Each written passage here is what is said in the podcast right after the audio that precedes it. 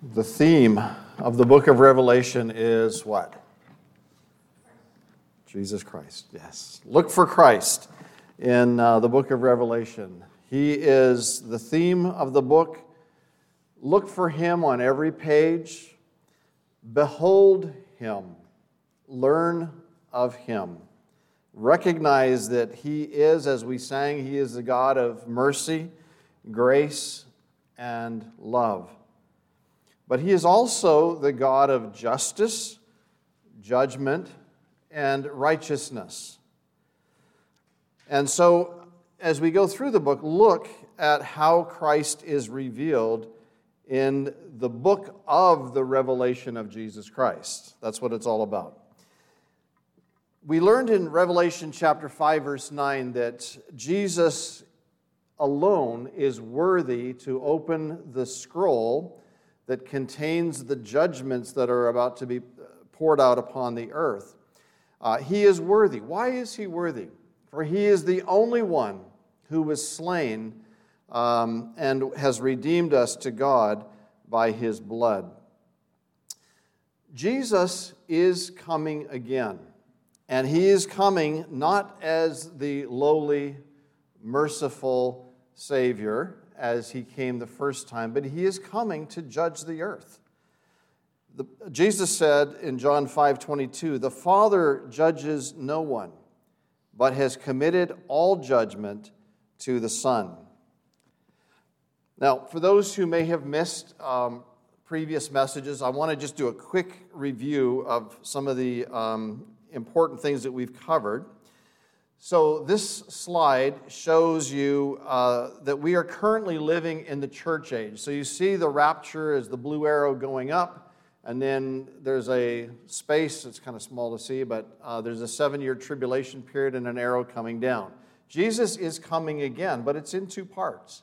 The first part, he's coming to the air to receive the church to himself, and we will be gathered to meet him in the clouds. And then he is coming at the end of the tribulation period with his saints um, to uh, set up his thousand year reign on the earth. Again, I want to emphasize this because we get questions about this almost every week. The church will not be in the tribulation period. He takes us home to heaven. For God did not appoint us to wrath, the scripture says, but to obtain salvation through our Lord Jesus Christ. Then, once the church is raptured, the church age ends. That's it. There are no living believers on the earth at that moment. As soon as the church is raised up, that's it. There are no Christians, there are no saved people, there is no one on earth that believes on the Lord at that time. None. And so the Lord will judge those who remain on the earth. Uh, in one of the um, uh, letters to the churches, they were called those who dwell on the earth or earth dwellers. And we're going to use that term again today the earth dwellers. During a seven year tribulation period, the Lord is going to judge those who have rejected Jesus Christ as the only Savior. At the same time, the Lord is unwilling that any perish. He is not willing that any should perish, but that all might come to repentance. And He is going to use this time of judgment actually to woo people to Himself because the judgment on earth is nothing compared to the judgment of the lake of fire for eternity. And so there is a comparison here, although what we're going to see today is worse than anything we have ever seen on the earth apart from the flood. Um, it, is, it is devastating, but it is nothing in comparison to an eternity in hell or an eternity in the lake of fire. Um, so the book of Revelation teaches us that there will be three sets of seven judgments during the tribulation period. The first we call the seven seals. So, if you remember in chapter 5, there was a scroll. And on that scroll, uh, the, the cry went out, Who is worthy to loose the seals of this scroll? And the only one found worthy was the Lord Jesus Christ. And as the scroll, as the seals are broken uh, on this scroll, as each seal is broken, there is another judgment. Each seal represents one judgment. And so each time the Lord Jesus, who is the one who is judging, opens a seal, there's judgment upon the earth. And he brings judgment upon the earth dwellers. Out of the seven seals, on the seventh seal comes the seven trumpet uh, judgments. Then, out of the seventh trumpet judgment comes seven bowl judgments. Those are going to be looked at in future weeks. Over the past couple of weeks, David and uh, Noah brought uh, to us the first four seal judgments, and we're going to continue on with that uh, today. The first four seal judgments are sometimes called the four horsemen of the apocalypse. And they're named that because each one of these four seal judgments also has a representative riding on a horse. And there's different color horses, they bring, and the person riding on it uh, brings judgment upon those who dwell on the earth.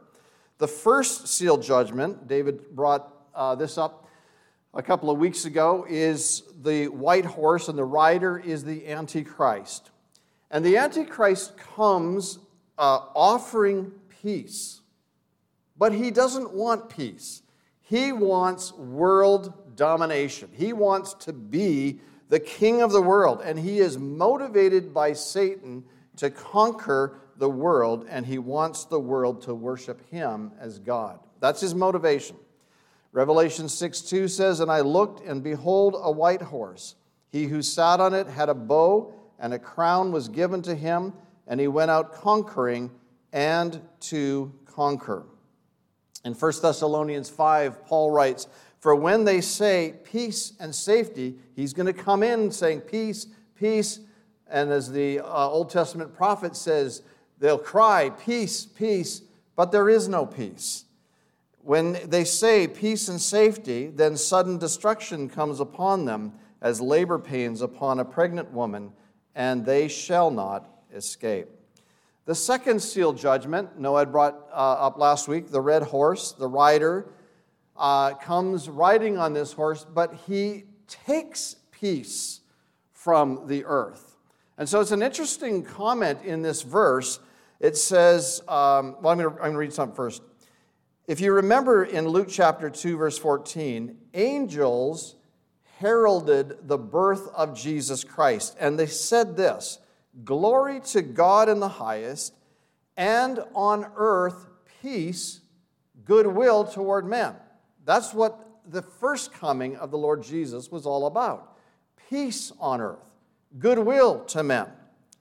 But in Revelation 6 4, another horse, fiery red, went out, and it was granted to the one who sat on it to take peace from the earth and that people should kill one another, and there was given to him a great sword. And so, as Jesus opens the second seal, a second judgment uh, is poured out upon the earth. The second horseman arrives, taking away peace. And so, it's not peace on earth, it's no peace on earth. No peace. That means anarchy. And we have seen in our generation, we have seen in the last few years, anarchy raising its ugly head. We have seen the early signs of this in recent history. In 2020, we saw riots in the streets. We, we heard a cry to defund the police. We, heard, we saw in major cities across the country and around the world living in chaos where people took over sections of cities and the police stood outside these new territories unable to do anything. That's anarchy. No peace. No peace also means wars. Wars and bloodshed have continued since Cain slew Abel. But the massive scale of wars in the, old, uh, in the uh, judgments uh, will increase. We've already seen, if you look at a chart at wars on the earth, we've had many wars from time immemorial, but they are increasing. And the numbers of people being killed and being slaughtered by these events is increasing. Uh, roughly 80 million people were killed in World War II. No peace means wars. No peace means violence. And we have seen um, a, an increase in indiscriminate mass shootings. It seems almost commonplace today to hear of mass shootings, mass killings in public places, schools, shopping centers, workplaces, concerts, theaters, uh, shopping malls, bowling alleys. I looked at a chart last night um, of, of events of mass shootings or of shootings in just the United States in 2023, and the, and the list was about seven or eight pages long. And I'm going, I, I hadn't heard of most of them. But recent one was the, uh, the one uh, back in, um, uh, I forget the name of the town, um, Maine, I believe it was. Yeah. No peace also means barbaric behavior, such as the world witnessed on October 7, 2023, when Hamas invaded Israel, killing over 1,400 people, wounding more than 5,400, and taking more than 200 people hostage in what has been described as a barbaric attack that included beheading, burning, and ravaging innocent people. This is just a foretaste. This is not the end game. This is not the end yet. This is a foretaste of what is to come. No peace means that it is likely that hundreds of millions of people will be slaughtered by each other in the end times, in the uh, tribulation period. All right, the third seal judgment, the black horse. A rider causes a worldwide shortage of food. The Lord Jesus opens the third seal in Revelation 6 5. And when he opened the third seal, I heard the third living creature say, Come and see. So I looked, and behold, a black horse, and he who sat on it had a pair of scales in his hand. And then it goes on to talk about how uh, everything that should be cheap is so expensive nobody can, buys it, can, can buy it. Uh, during the COVID 19 pandemic, you probably remember this, companies worldwide shut down or greatly reduced their services because of the quarantines imposed on their staff or on their employees. This resulted in severe disruptions to the supply chain for food and for other household goods. I don't know how many of you stood in lines for toilet paper, for example. Uh, factories, manufacturing plants were disrupted entirely. You couldn't get cleaning supplies. You couldn't get Lysol. You couldn't get toilet paper or disinfect, disinfectant. This was a dress rehearsal for what is to come. We have tasted it, but what is coming during the tribulation period is much, much worse. With massive numbers of people dying, hundreds of millions of people dying during the tribulation period. They're slaughtered, and the supply chain will be almost non existent. Deaths in the farming and agricultural community will disrupt the flow of food. Ranchers, cattlemen, farmers will not have the food to supply uh, uh, meals for their animals, which we rely on for food resulting in a lack of meat for consumers. Fruit and grain will be scarce, resulting in worldwide famine. Rationing will be, ex- will be expected. Inflation will be so high that people can't afford to buy food. And famine will kill off literally hundreds of millions of people. And we will see that in the uh, end days. The fourth seal judgment, the pale horse. The rider is called death and Hades followed with him. So I looked, and behold, a pale horse, and the name of him who sat on it was Death, and Hades followed with him. And power was given to them over a fourth of the earth to kill with sword, with hunger, with death, and by the beasts of the earth. Roughly 2 billion people lived on earth in 1939, right before World War II. That's the rough estimate 2 billion people. 1939. During World War II, 4% of the population of the earth was killed in the war. That doesn't count. Um, oh, actually, I was thinking of a different word. Anyway, 4% of the population was killed during that war. Here, the fourth seal judgment is death on a massive scale. It is death to one quarter of the entire population of the world. If there are 8 billion people on the planet today, that means 2 billion people will die in this one judgment. The total number of people who were on earth prior to World War II 2 billion people. The rider of the horse is death, and Hades follows. Wars will destroy hundreds of millions of people. Hunger and starvation that come as a result of that will eliminate hundreds of millions more. Death will result from ethnic cleansing, murderous terrorist attacks, uh, indiscriminate mass murders, and even the wild beasts of the field and the wild beasts of the forest and, and wherever they are, God allows them to attack. God is restraining that at the moment. But He allows them during this period of time to attack humans for food because they're starving too.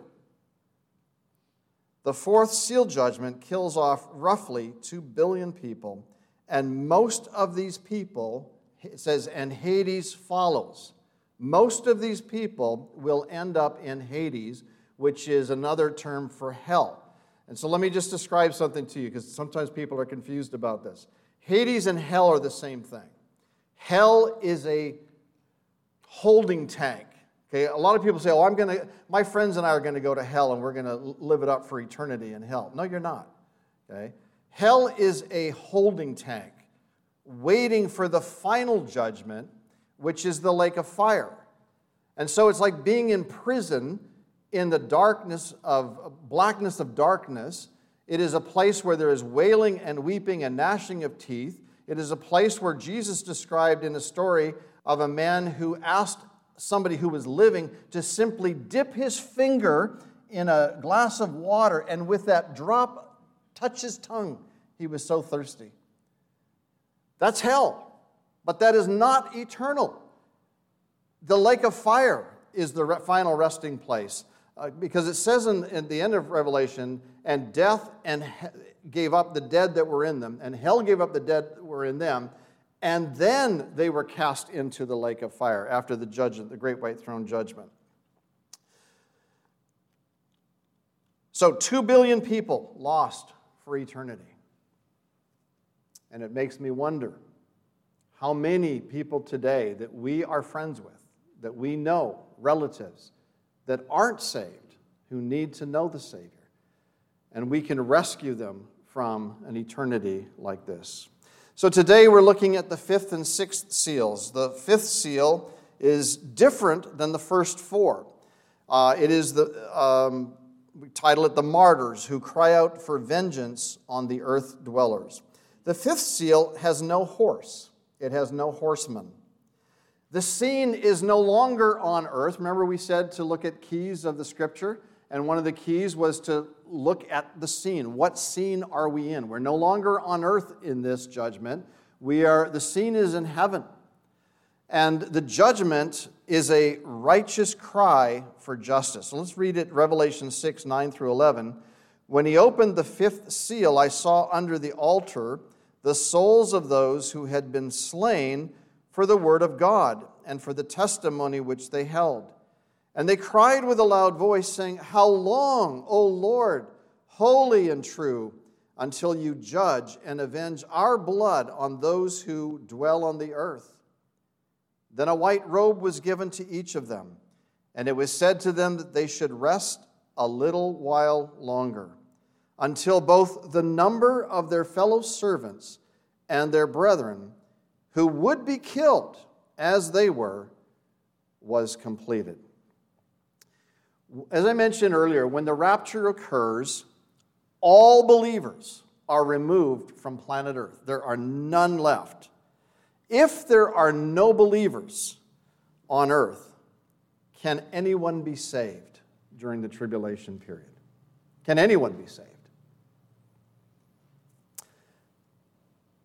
For you, living today, the answer is this today is the day of salvation.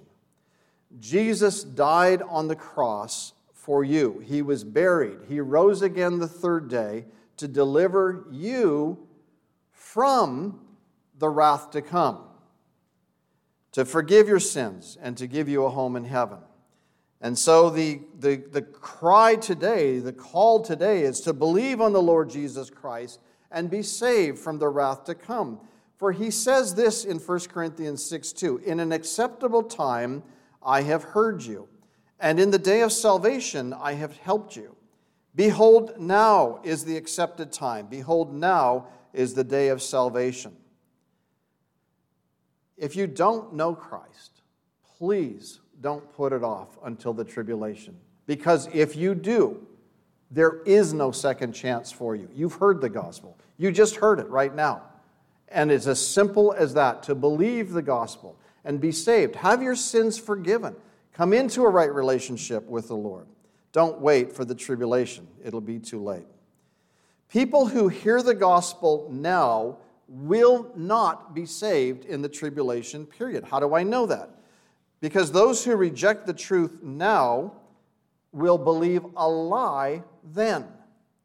It is because they rejected the only true Savior, Jesus Christ, that God will send upon them a strong delusion, the scripture says, and they will believe the lie of the Antichrist that he is God, and they will be condemned with him. And so I go back to the question can anyone be saved during the tribulation period? And the answer is yes. The hand of the Lord is not short that it cannot save. And when you see what happened on the day of Pentecost, when Peter got up and he preached a message of salvation to the Jews, and thousands came to Christ in one day, the Lord's hand is not short that it cannot save. How he does it, I don't know. But it will be through the gospel message being proclaimed somehow. Whether that is simply through somebody picking up this good book and reading the gospel message, or somebody listening to an old sermon on, on uh, you know, CDs or whatever media they have at that time, uh, or somebody reading a gospel booklet. God's hand is not short that it cannot save, and He will save, and He will save abundantly. The scripture is very clear about this. So, can anyone be saved? Yes, those who have never heard the gospel in the age of grace. They will have an opportunity in the tribulation period to believe the gospel. However, if they do believe in the tribulation period, it will be very likely that they will be martyred for their faith. But it will be a very challenging time as a believer at that time. People will hate believers, just as Hamas hates the Jews and wants to eliminate the Jews from the face of the earth. So, people, earth dwellers, will hate believers and will want them off the face of the earth. And the easiest way for this to take place is to kill them. And apparently, killing will be, you know, the Wild West all over again. Many will be martyred. Believers will be betrayed, even by close family members. You know, again, we got a taste of this during COVID. It's the weirdest thing to see. People were spying on each other. People were reporting each other for not having, you know, this, the shot. I'm going, what is this? Okay? But that's just a shot to protect somebody from a, a pandemic. But what is going to happen then when your own children, Your own parents, your own sister, your own brother, your cousins, your near relatives report you for being a Christian. It's a death sentence during the tribulation period. Matthew 24 says, verse 9 says this Then they will deliver you up to tribulation and kill you, and you will be hated by all nations for my name's sake. And then many will be offended, will betray one another, and will hate one another. Then many false prophets will rise up and deceive many. And because lawlessness will abound, the love of many will grow cold. But he who endures to the end shall be saved. And this gospel of the kingdom will be preached in all the world as a witness to all the nations, and then the end will come. And so the Lord is going to see to it that the gospel continues to go out. People will not be part of the church, because the church is over at that point, but they will be believers like they were in the Old Testament. The gospel of the kingdom will be preached during the tribulation. At first, it will be by individuals who personally come to know Jesus Christ as their Savior. Salvation is always based on the same thing, whether it's the Old Testament, during the church age, during the tribulation, during the millennium. It doesn't matter. It's faith in God, it's faith in the Lord Jesus Christ that saves a person. It is not by their works, never has been, never will be. It is by faith. And that gospel message is preached and people are saved. At first, as I say, it will be by individuals preaching and witnessing to others. Then, as we'll see, I think next week, the Lord will seal 144,000 Jewish men, 12,000 from each of the 12 tribes of Israel, and they will be witnesses of uh, the gospel as well. Then the Lord later on will raise up two special witnesses, we'll talk about them later, who will proclaim the gospel of the kingdom. And finally, at the end of the tribulation period, God will send out one of his mighty angels who will circle the globe and he will be pronouncing salvation. Uh, again, it's a final cry to come to the Lord Jesus Christ and have your sins forgiven.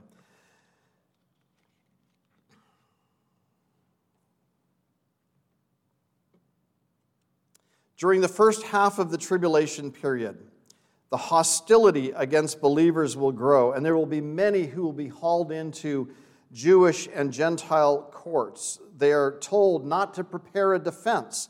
The Lord will speak through these believers during the time, giving a testimony against their persecutors. Mark chapter 13 says, But watch out for yourselves for they will deliver you up to councils, and you will be beaten in the synagogues. You will be brought before rulers and kings for my sake, for a testimony to them. And the gospel must first be preached to all nations. But when they arrest you and deliver you up, do not worry beforehand or premeditate what you will speak. But whatever is given you in that hour, speak that, for it is not you who speak, but the Holy Spirit. Now, brother will betray brother to death, a father his child, and children will rise up against parents and cause them to be put to death. And you will be hated by all for my name's sake, but he who endures to the end will be saved, shall be saved. Now, this does not guarantee their deliverance. Many will be beaten, many will be martyred for their faith. And that is the scene that we see in heaven in the fifth seal judgment. John sees a scene in heaven, and the picture is of the altar of God. And he saw under the altar the souls of those who had been slain for the word of God and for the testimony which they held. These are believers who died during the first three and a half years of the tribulation period. There's more to come. But this is the first three and a half years of the tribulation period. Martyrdom is not new to those who believe. The first martyr of a believer was in the Garden of Eden. Abel, a man of faith, was murdered by his brother Cain. Cain hated Abel for demonstrating faith in God. And he hated Abel because God accepted his sacrifice and didn't accept Cain's sacrifice. And the Lord said to Cain, What have you done? The voice of your brother's blood cries out to me from the ground. You know, people of faith have always been hated. Shadrach, Meshach, Abednego were thrown into a fiery furnace because they refused to bow down to the uh, statue of Nebuchadnezzar. And uh, Daniel was thrown into the lion's den for praying to God three times a day. They actually wrote a law in order to put him in the lion's den. John the Baptist was beheaded. Stephen was martyred for preaching the gospel to the Jews. It is believed that 11 of the 12 disciples were martyred for their faith. And um, in um, Foxe's book of martyrs, it lists, he lists hundreds of believers who were mercilessly killed for their faith and for their testimony. And many believers to this day are being killed um, for their faith. The blood of all the martyrs cries out for justice. It is a justice that has not yet been served. It is a justice that still has to be um, uh, brought forward. And the only one who can do it is the Lord Jesus Christ. They see the Lord Jesus Christ in this fifth judgment. Um, and they cry out, with a loud voice, Oh, how long, O Lord, holy and true, until you judge and avenge our blood on those who dwell on the earth? And the fifth seal is really the martyr's cry, the cry for justice. You remember the story Jesus told of the woman, the widow, who went to the unrighteous judge and cried out, Avenge me of mine adversary, avenge me of mine adversary. And she kept repeating the same thing, and the judge had no respect for, the, for uh, God and he had no respect for people. And he just got, got so weary of her crying, he said, All right already, you're avenged. and the Lord said, Shall not God uh, um, avenge his own elect? And that's what we see here. They are crying out, Lord, our blood was spilt because we served you. Our blood was spilt because we loved you. Our blood was spilt because we loved them so much, we wanted them to know the gospel, and they killed us for it. Lord, avenge us of our adversary. And the martyrs cry out to the Lord Jesus because they know he is holy. He cannot overlook the sin of murder. He is true. He will fulfill his word. He is the judge. Abraham said, Shall not the judge of all the earth do right? And he will take vengeance. The Bible says, Vengeance of, of, God says this in the Bible Vengeance is mine, says the Lord. I will repay. We are not called to vengeance, but he will take vengeance on those who have done evil. In uh, Deuteronomy 32, we read this Rejoice, O Gentiles, with his people, for he will avenge the blood of his servants and render vengeance to his adversaries. He will provide atonement for his land and his people. Jesus spoke of God's judgment that would come upon those who spilled innocent blood. He said uh, to the Jews of his day, Therefore, you are witnesses against yourselves that you are sons of those who murdered the prophets. Fill up then the measure of your father's guilt. Serpents, brood of vipers, how can you escape the condemnation of hell? Therefore, indeed, I send you prophets, wise men, and scribes. Some of them you will kill and crucify, and some of them you will scourge in your synagogues and persecute from city to city that on you may come all the righteous blood shed on the earth, from the blood of righteous Abel to the blood of Zachariah, son of Berechiah, whom you murdered between the temple and the altar. Not to mention the fact that they are also guilty of the blood of the Lord Jesus Christ, shedding his blood, uh, crucifying him uh, mercilessly, an innocent man. During the tribulation, the martyrdom of believers will increase exponentially. The martyrs, the Bible says this in Revelation 7 9, the martyrs will be a great multitude which no one could number of all nations, tribes, peoples, and tongues. So, stopping there for a second, that shows you, just that verse alone, shows you that the, Lord, the hand of the Lord is not so short that it cannot save. Because if there are so many martyrs during the tribulation period, it means there are so many people who have trusted the Lord. Without number, it says. You can't even number the number of people who will come to know the Lord at that time. So the Lord is graciously acting in mercy towards those who are still going through the tribulation period, winning them to Himself. But they're few in the, in the sense of the overall population. If God is a righteous judge, and He is, then there must be a righteous judgment to answer for all the innocent blood that has been spilt from the blood of Abel to the crucifixion of Christ and all the way through to the tribulation saints. And the Lord will avenge. But at this time, in this sealed judgment, it's still not the end of martyrdom. The cup of the martyr's blood is not yet full. And then it says, Then a white robe was given to each of them, and it was said to them that they should rest a little while longer until both the number of their fellow servants and their brethren, who would be killed as they were, was completed.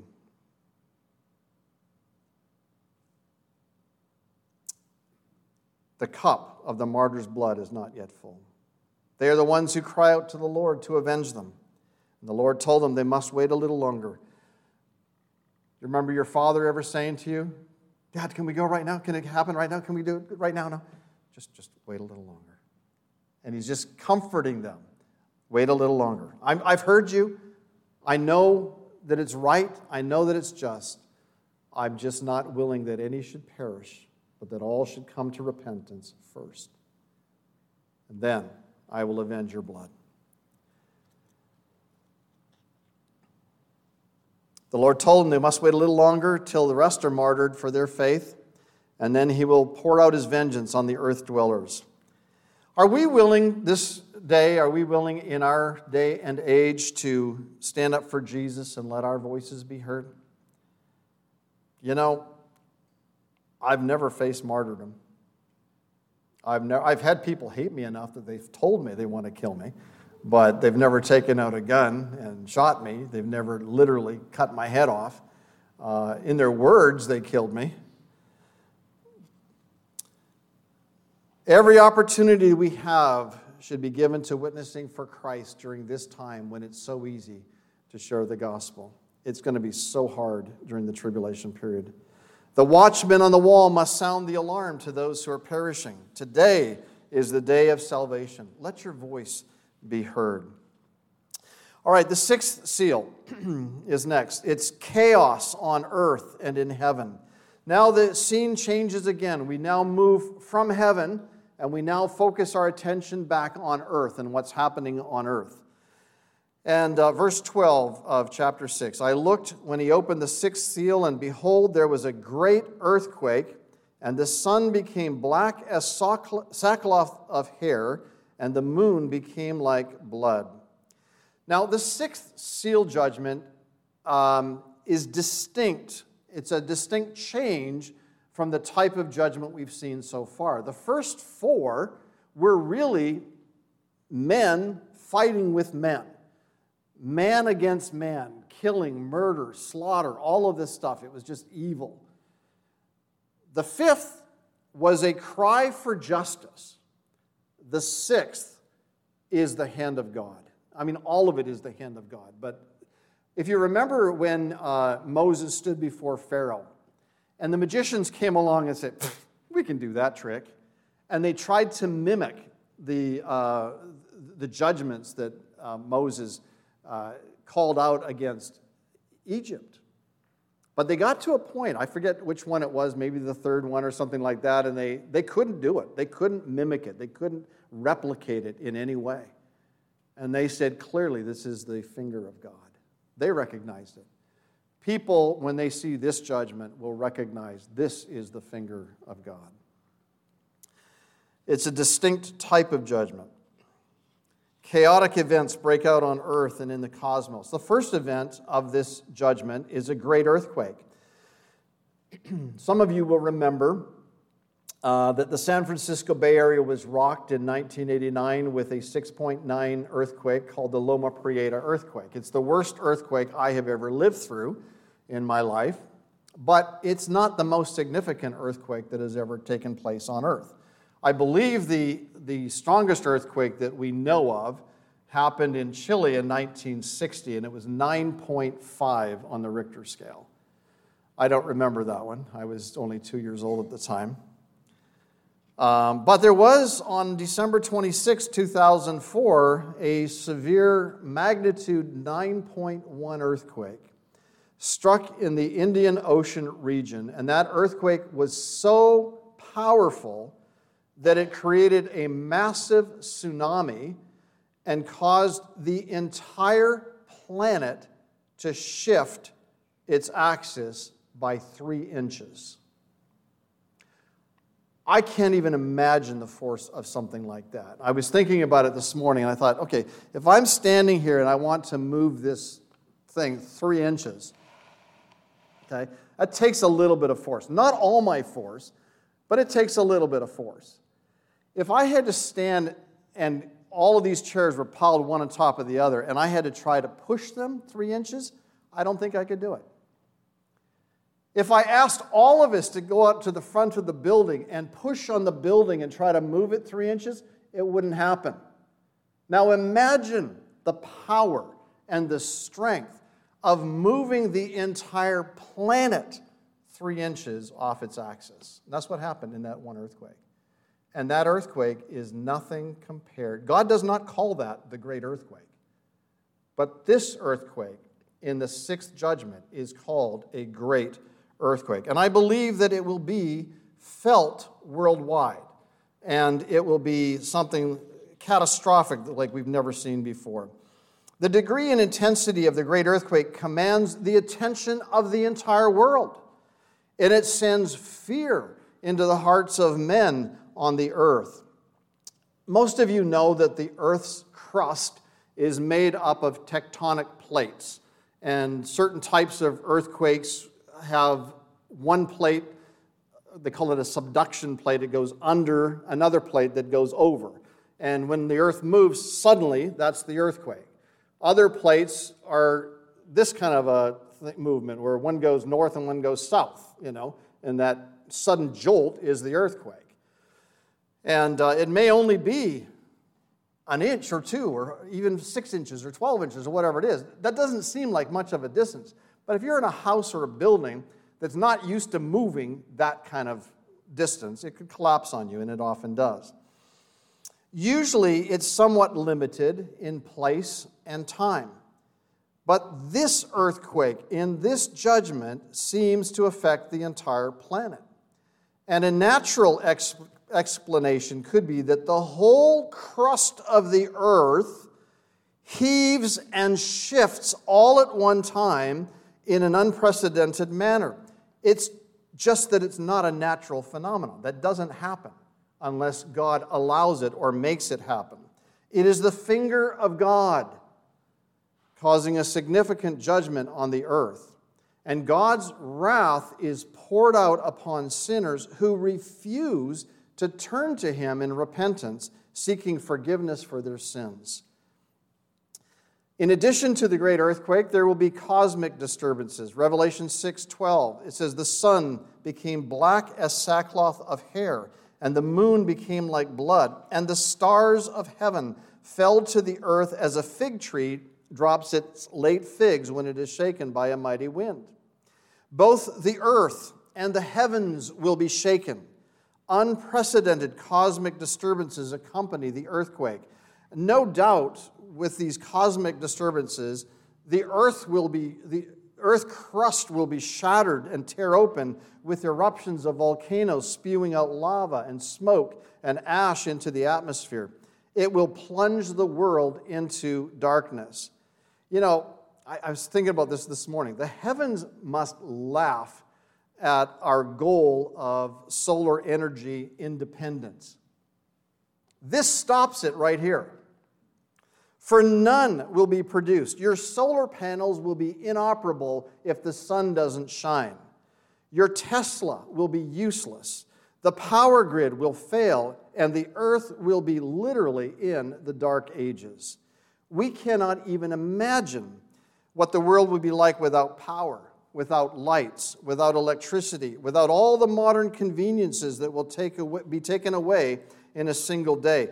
We have never known to live like this. It, it's not part of our wheelhouse. We don't understand how to live like that. Yeah, sure, you've gone camping on a few occasions, but you always come home, don't you?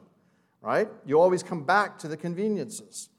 Jesus said, This is the condemnation that the light has come into the world, and men loved darkness rather than light.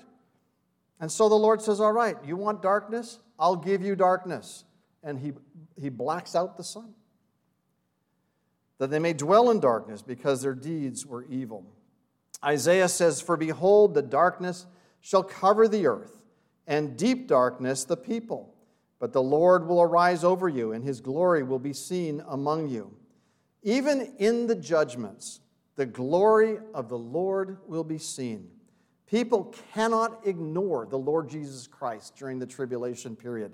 He is not only the theme of this book, but he is the judge of all the earth. And the earth dwellers will recognize who Jesus is, but they won't repent of their sins. And as darkness descends on the earth, it indicates that the day of the Lord has arrived. It is a day or a period of time when God's holiness and judgment are displayed against the world's sins. The prophet Amos said, Woe to you who desire the day of the Lord! For what good is the day of the Lord to you? It will be darkness and not light. It will be as though a man fled from a lion and a bear met him, or as though he went into the house, leaned his hand on the wall, and a serpent bit him. Is not the day of the Lord darkness and not light? Is it not very dark with no brightness in it? This is the day of the Lord. The heavens will go and the earth will go through unparalleled upheaval. So we read, The moon will become like blood, and the stars of heaven fell to the earth as a fig tree drops its late figs when it is shaken by a mighty wind. The sky receded as a scroll when it is rolled up, and every mountain and island was moved out of its place. Isaiah chapter 13, I'm not going to read it, but you might make a note of it. Isaiah 13, 9 through 13, reads like a commentary on this section of the scripture. I, I recommend you read it this afternoon, and it shows you the details of what we're talking about. And then also, as another side note, uh, Joel chapter 2, verses 30 through 32. But even in this chaotic judgment, God still offers salvation to whoever calls on the name of the Lord. It says in Joel, um, that the sun will be turned into darkness, the moon into blood, before the coming of the great and awesome day of the Lord. And it shall come to pass that whoever calls on the name of the Lord shall be saved. Even in this chaos, God extends salvation to whoever calls on the name of the Lord. Such is the mercy of our Lord and Savior, Jesus Christ. The sun is blackened, the moon is red, the stars fall from the heavens like ripened figs falling in a, from a tree in a windstorm. The word stars can actually mean stars, like we, you know, the suns are really stars, uh, but it can refer to any object strewn across the heavens. So the stellar heavens will be blackened because our sun will be dark. The earth dweller, dwellers will be terrified by the sight and the sound and destruction of falling stars. What are these falling stars? It's not suns. Suns would consume the earth if they fell on it. So it has to be other heavenly bodies. What kind of heavenly bodies? Well, asteroids, meteors, parts of comets. No doubt, most of the satellites that we've stuck in space will fall as well, and near Earth objects. What we see today as shooting stars will land with force and destruction on the earth. And so many things fall from the sky that it's described as figs, ripened figs falling from a tree shaken in the wind. Have you ever seen a windstorm that, that hits a tree where the fruit is ripe? It just falls in mass And that's what it's talking about here. These will be fearful, fearful sights. Jesus said immediately after the tribulation of those days, the sun will be darkened, and the moon will not give its light. The stars will fall from heaven, and the powers of heavens will be shaken. A description similar to this is predicted by the prophets nine times in the Old Testament. So this warning has been issued nine times by the Lord. It's predicted four more times in the New Testament. And the Lord has spoken, he will perform it. In Luke 21, we read, And there will be a great earthquakes in various places, and famines and pestilences, and there will be fearful sights and great signs from the heaven, from heaven.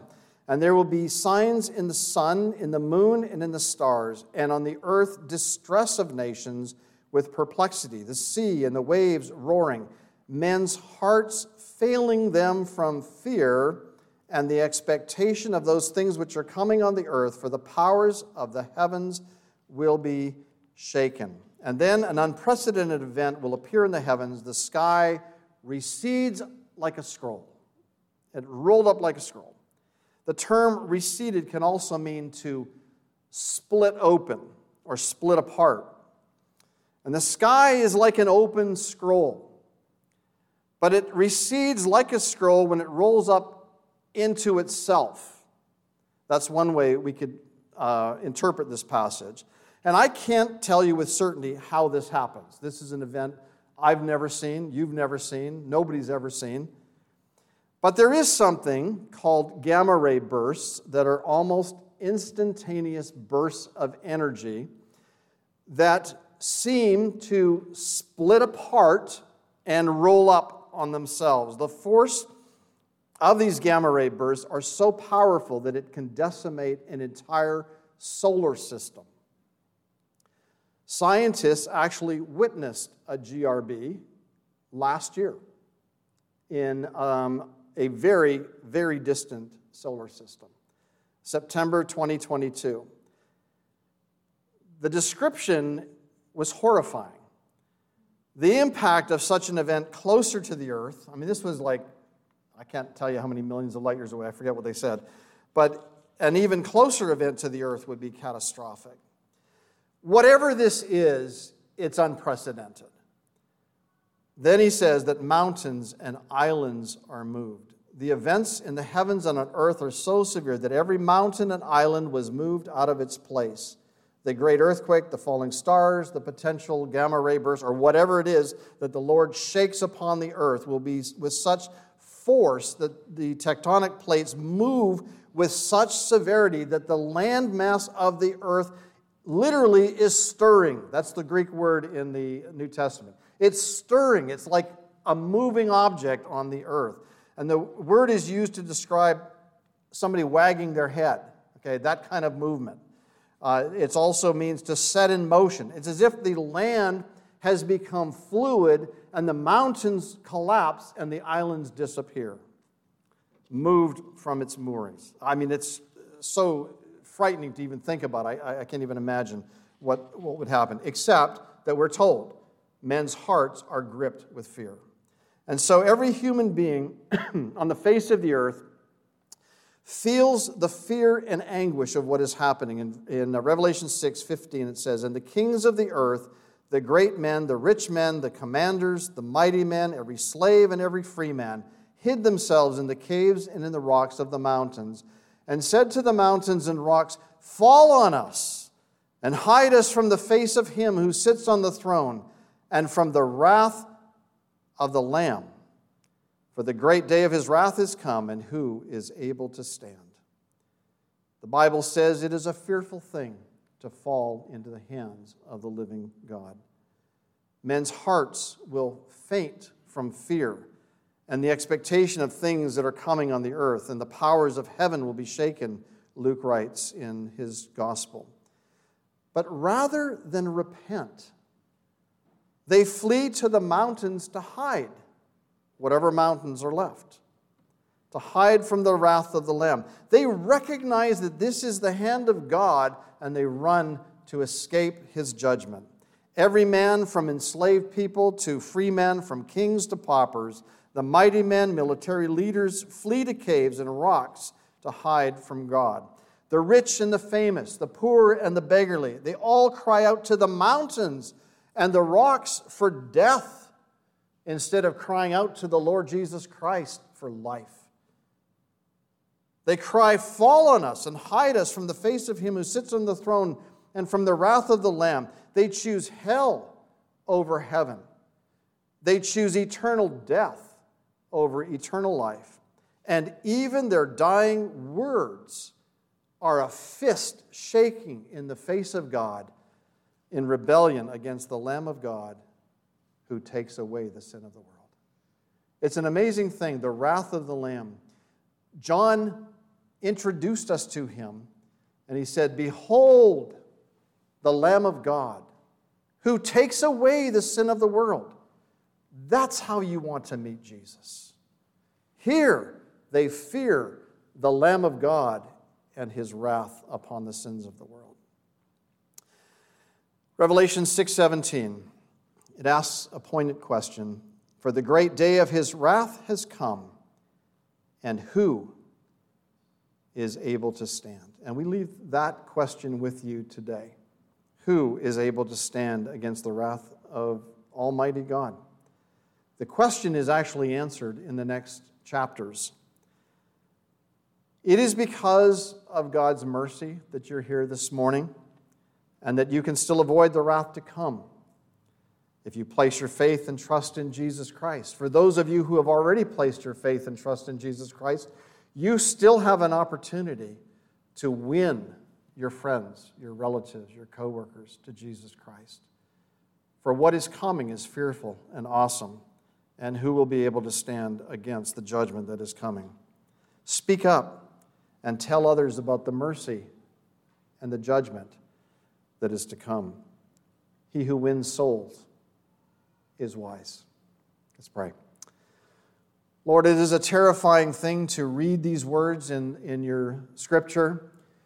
We don't like to think of judgment. We don't like to think of death this way. We don't like to think of the horrors of hell and the lake of fire. And yet, all of these things are true.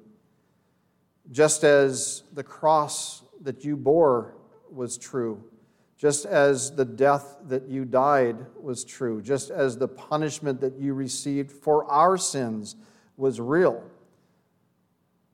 and just as the forgiveness that you offer is real, so your judgment is real too.